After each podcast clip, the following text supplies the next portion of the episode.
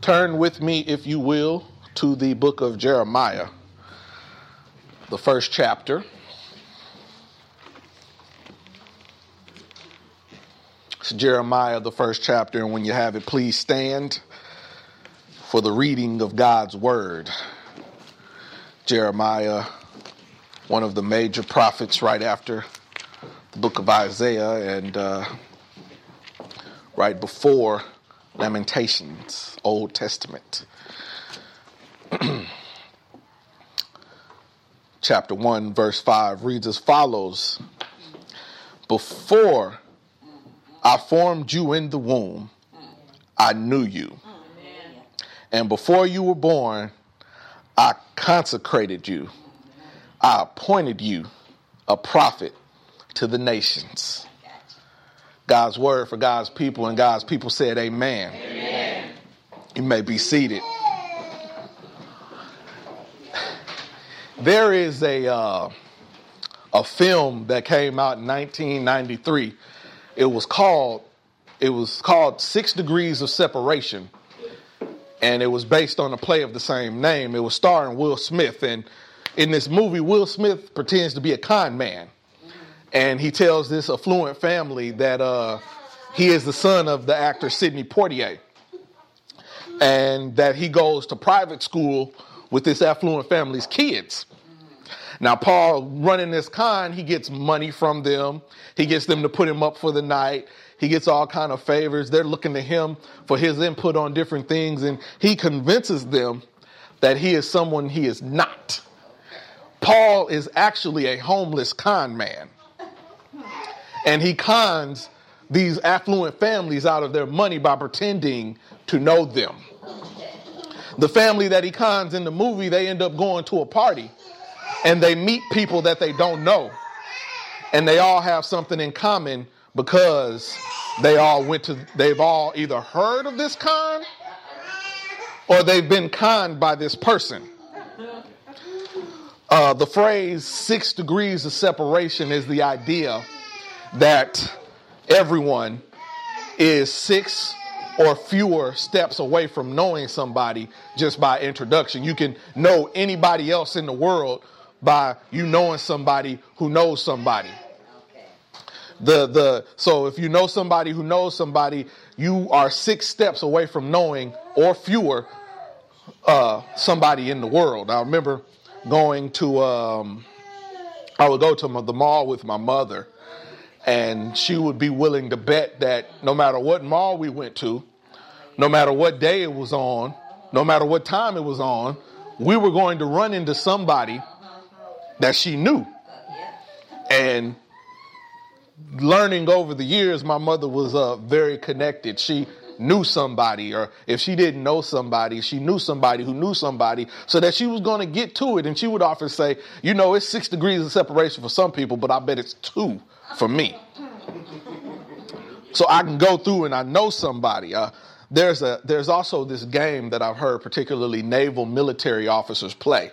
Uh, whenever certain officers met a high ranking officer, apparently they made coins uh, for a certain general or a brigadier general or a colonel. They would have these coins that they met, and they used to play the game like if you were a lieutenant and you were hanging out with lieutenants and going to a bar or a restaurant, they would play this game about who could pull out the biggest coin.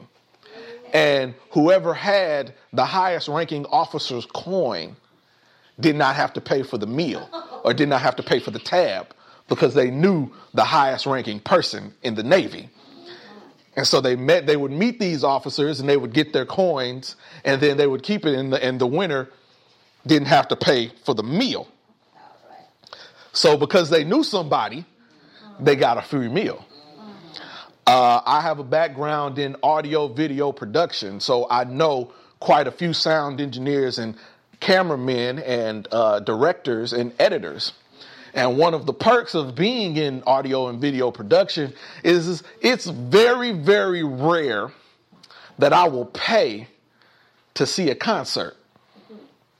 I usually know the engineer or the person that put up the sound system or some of the people on the camera, and I can just walk in through the back.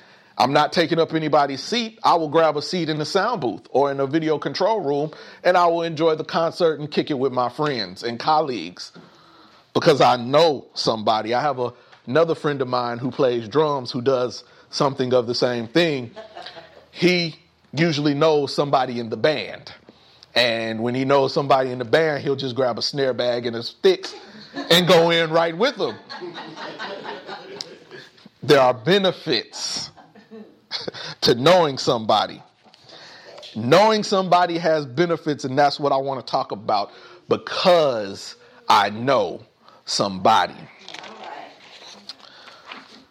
We uh, join the prophet Jeremiah right before he begins this spectacular journey, right before he begins to uh, make a name for himself, so to speak. And Jeremiah discovered that he knew somebody and went on to do great things for God. Despite what people might have thought about this child of God, he went to make waves for the Lord.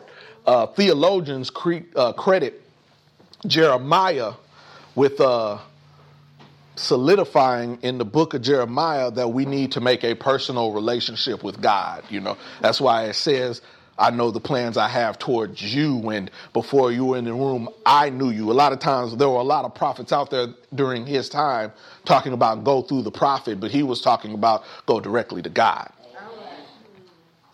But, this, and he did not get received very well. He was often run out of town and beat a lot of places, and it was not good. But here today in 2013, you hear a whole lot of pastors talking about developing your own personal relationship with God and using the phrase that you can't make it on your mama's coattail. You got to be able to make your own relationship with God. And that's that Jeremiah type doctrine that is going on.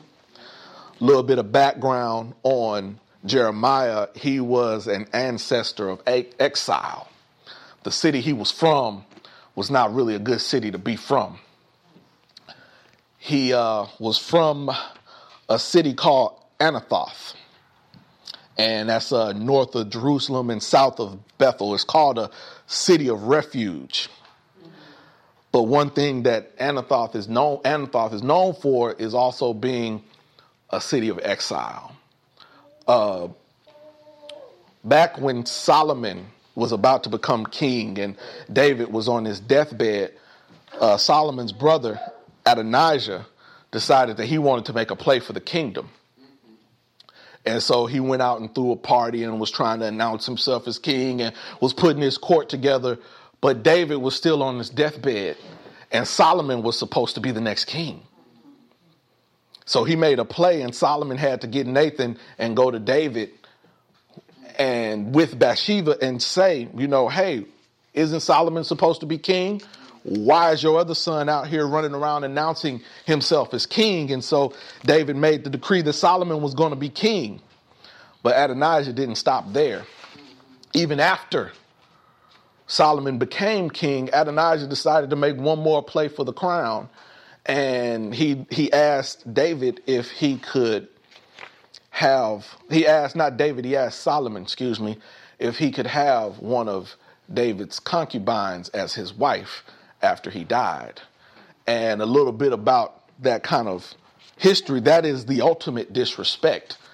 During that time, when kings took over another land, they took the king that they beats concubines and wives and they took them for themselves. They snatched their women. And that was a sign of disrespect to show that I'm the king and I'm the really the one that's in charge. And Solomon saw through that. He saw that Adonijah had made this a second play for the kingdom, and so he had to deal with them, and Adonijah ended up dying. But there was a priest that helped Adonijah the first time he made his first play on the kingdom named Abiathar. And Abiathar was a, a, a priest that helped, but he had also helped David back in his time. And, and so Solomon killed Adonijah, but because David asked him on his deathbed to remember Abiathar, he did not. He just banished him to another place away from the eh, he had a bad he banished him and he made his name bad and the place that he ended up banishing him to was the same place that Jeremiah came out of. So Jeremiah was living and was from a bad city, a place that he wasn't supposed to be from. He didn't have the right credentials that people thought he should have. But if they'll talk about where Jeremiah was from, they, they, they also talked about where Jesus was from. They said in John 146, Nathaniel said, Can anything good come from Nazareth? They were starting with bad credentials. They were starting, they were from the wrong place. But when God has a plan for you, it doesn't matter where you're from. It doesn't matter what kind of education you have or the lack thereof. When God has a mission for you, it's not going to fail. If God be for you, who can be against you? It doesn't matter how much money you have or you don't have. It doesn't matter where you live or where you don't live. If God has something in store for you, it's going to be for you and it will succeed. You can't go up against God, or let me put it in layman's terms, your arms are too short to box with God. Jeremiah had some reservations at this time about going to work for God. And he said, you know, that he was a boy. But God told him he was going to give him everything he need, and he put his word in him. And I spent some time reading over this scripture. I was like, okay, okay, what, what, okay, what did he give him? Maybe there should be something else that he gave him. Maybe there should be, you know, some sort of blessing, some sort of power, some sort of ability to work some signs and wonders. You know, Moses had the staff that he could lay on the ground and become the snakes. And so I was looking for the signs and wonders, but then I realized God gave him his word. And that was all he needed. And that's all we need is the word of God. I'm reminded of a pretty popular cheat code um, for Konami whenever you played any video game made by Konami, when you got to the start screen, you could hit up, up, down, down, left, right, left, right, BA, start. If you were playing two players, BA, select start. And so the two play and what this code did is it would if you were playing a Konami game, it gave you extra lives, it made your man stronger. In every game, it had some sort of benefit that made it that way. So when God gave Jeremiah his word, he gave him the best cheat code he could ever have. But then again, I had to think about it because when a programmer is doing whatever they want to a game they created, it's not cheating it's theirs. So God is not cheating when he gives us this power. God created this world, and when God steps in to handle a situation, it's just God. It's not cheating. It's just God being God. It's power powerful than any other thing that you can do. That's why the word says, do not fear. I am with you. Do not be dismayed. I am your God. I will strengthen you and I will help you. I will uphold you with your righteous hand, with my righteous hand. And then it says in John 16, 33, I have told you these things so that you may have peace in this world. You will have trouble, but take heart. I have overcome the world. And Psalms 55, 22 says, cast your cares on God and he will sustain you and he will never let the righteous fall. And it says in Isaiah 26, he'll keep you in perfect peace. And him whose mind is steadfast because he trusts you. And in First Corinthians, it says, No temptation has overcome that is common to man. God is faithful and he will not let you be tempted beyond your ability, but the temptation will also provide you for a way of escape. Yes, yes, yes. and then in Romans it says, Yet in all these things we are more than conquerors through him who loved us. For I am persuaded that neither death, nor life, nor angels, nor principalities, nor powers, nor things present, nor things to come, nor height, nor depth, nor any other created thing will be able to separate us from the love of God, which is Christ Jesus our Lord. When we have the word of God, we can do whatever we need to do. Yes, yes, yes, yes. And because you know somebody, you have something to expect. You have something to look forward to. I love roller coasters. I like traveling at high speeds. I like traveling at high heights. I enjoy roller coasters. I like going to amusement parks. Why? Because that's where the roller coasters are at. But growing up in Indianapolis, it was not like growing up in Houston was back in the day. There was no Astro World in the middle of the city that I could go to if ever I wanted to go. If we wanted to ride some rides, we had to travel. We had to travel to Mason, Ohio. The closest amusement park worth anything was in Mason, Ohio. Yeah, there was one, it was called Kings Island in Mason, Ohio, but there was one in Indiana called Indiana Beach. But I mean, I'm not going to waste my time with that. I can walk faster than the roller coasters they had in Indiana Beach. I could walk faster than that, so I want to go fast. So I would have to go to Kings Island in Mason, Ohio. 125.9 miles away from Indianapolis, Indiana. It's a two hour drive, one way. And if I didn't want to go to Mason, Ohio, I could go to Chicago, Illinois, and go to Six Flags Great America.